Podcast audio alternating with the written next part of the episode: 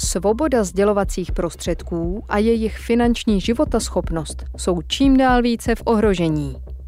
Parlament na to zareagoval a přijal společný rámec pro mediální služby, známý jako Evropský akt o svobodě sdělovacích prostředků.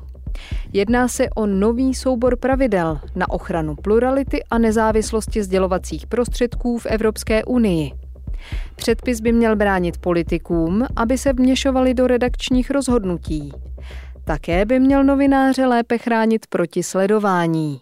Za zásadní považuje nezávislost veřejnoprávních médií a jejich stabilní financování.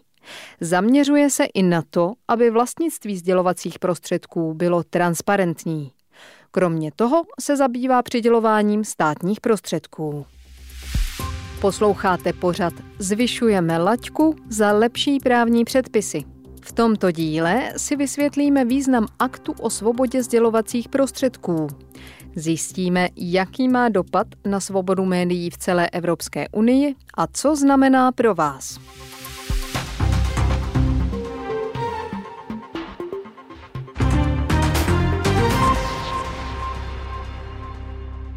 Abychom pochopili význam aktu o svobodě sdělovacích prostředků, musíme si nejprve uvědomit, že média mají v demokratických společnostech zásadní úlohu. Svobodné a nezávislé sdělovací prostředky jsou základním kamenem každé prosperující demokracie. Slouží jako kontrola moci a pohánějí vlády a instituce k odpovědnosti. Proto, když Evropský parlament schválil akt o svobodě sdělovacích prostředků, byla to opravdu převratná událost.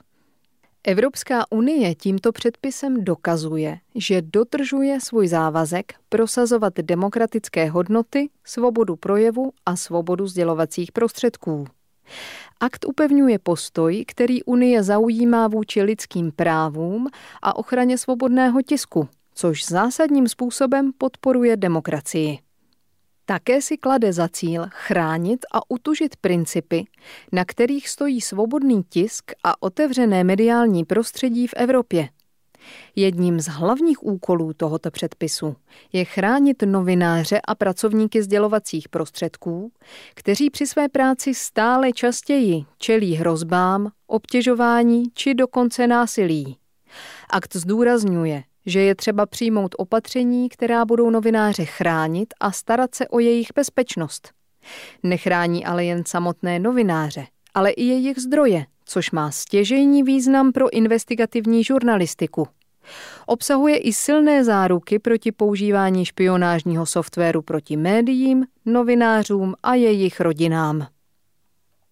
Jedním z nejvýraznějších prvků aktu jsou zvláštní ustanovení, která mají bránit koncentraci vlastnictví sdělovacích prostředků. Ta totiž ohrožuje pluralitu médií. Akt uznává, že rozmanité a nezávislé mediální prostředí má v demokratické společnosti klíčový význam. Vyzývá proto k tomu, aby veřejnost měla přístup k jasným informacím o struktuře vlastnictví sdělovacích prostředků. Chce tak bránit mediálním monopolům nebo tomu, aby měl jakýkoliv vlastník médií příliš velký vliv na veřejné mínění. Další prvek se týká transparentnosti. Podle aktu o svobodě sdělovacích prostředků by redakční rozhodnutí měla být zcela nezávislá a proto by veřejnoprávní prostředky měly mít přiměřené a stabilní financování. Akt také zavádí nové požadavky na přidělování státní reklamy poskytovatelům mediálních služeb. I to by mělo probíhat transparentně a bez diskriminace. Předpis připravuje v oblasti svobody sdělovacích prostředků půdu pro větší mezinárodní spolupráci a vzájemnou podporu mezi zeměmi Unie. Posouvá Unii blíže k vytvoření jednotné fronty, která by chránila integritu žurnalistiky navzdory stále větším výzvám. Přijetím aktu se okamžitě zřizuje nezávislá Evropská rada pro mediální služby, která má dohlížet na to, aby se nový rámec účinně a důsledně uplatňoval. Rada se bude skládat z vnitrostátních mediálních institucí.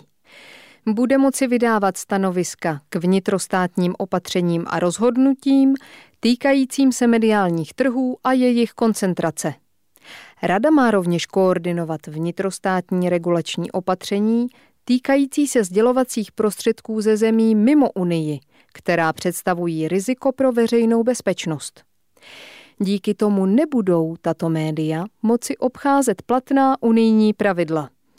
Záměr předložit Evropský akt o svobodě sdělovacích prostředků oznámila předsedkyně Evropské komise Uršula von der Leyenová ve svém projevu o stavu Unie v roce 2021. Akt vychází z několika již existujících textů. Jedná se o revidovanou směrnici o audiovizuálních mediálních službách, akt o digitálních službách, akt o digitálních trzích a o nový kodex boje proti dezinformacím. V Evropském akčním plánu pro demokracii si Evropská unie stanovila jasné cíle. Podporu demokratické účasti, řešení dezinformací a podporu svobody a plurality sdělovacích prostředků. Akt o svobodě sdělovacích prostředků je součástí této snahy. Rovněž doplňuje doporučení z roku 2021 o ochraně, bezpečnosti a posílení postavení novinářů.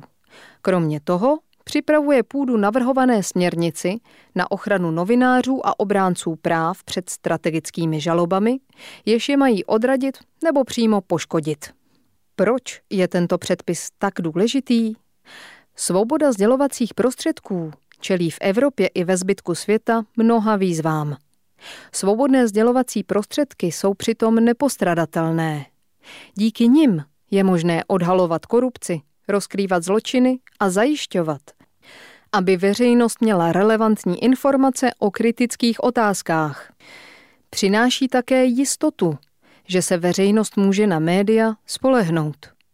Bez ohledu na to, v jaké formě média sledují, mohou důvěřovat tomu, že informace pocházejí z různých zdrojů a nikoli z médií kontrolovaných několika vyvolenými, kteří v nich hájí své vlastní zájmy.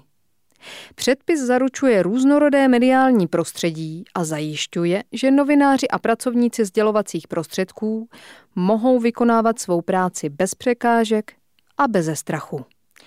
Závěrem lze říci, že tento předpis je světlem naděje. Nejen pro novináře a pracovníky sdělovacích prostředků, ale i pro každého, kdo si cení zásadní úlohy médií.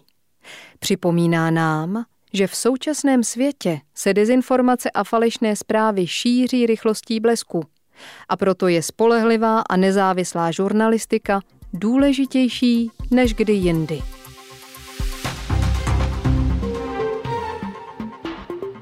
Tento pořad pro vás připravil Evropský parlament. Více informací najdete na internetových stránkách EP Think Tank.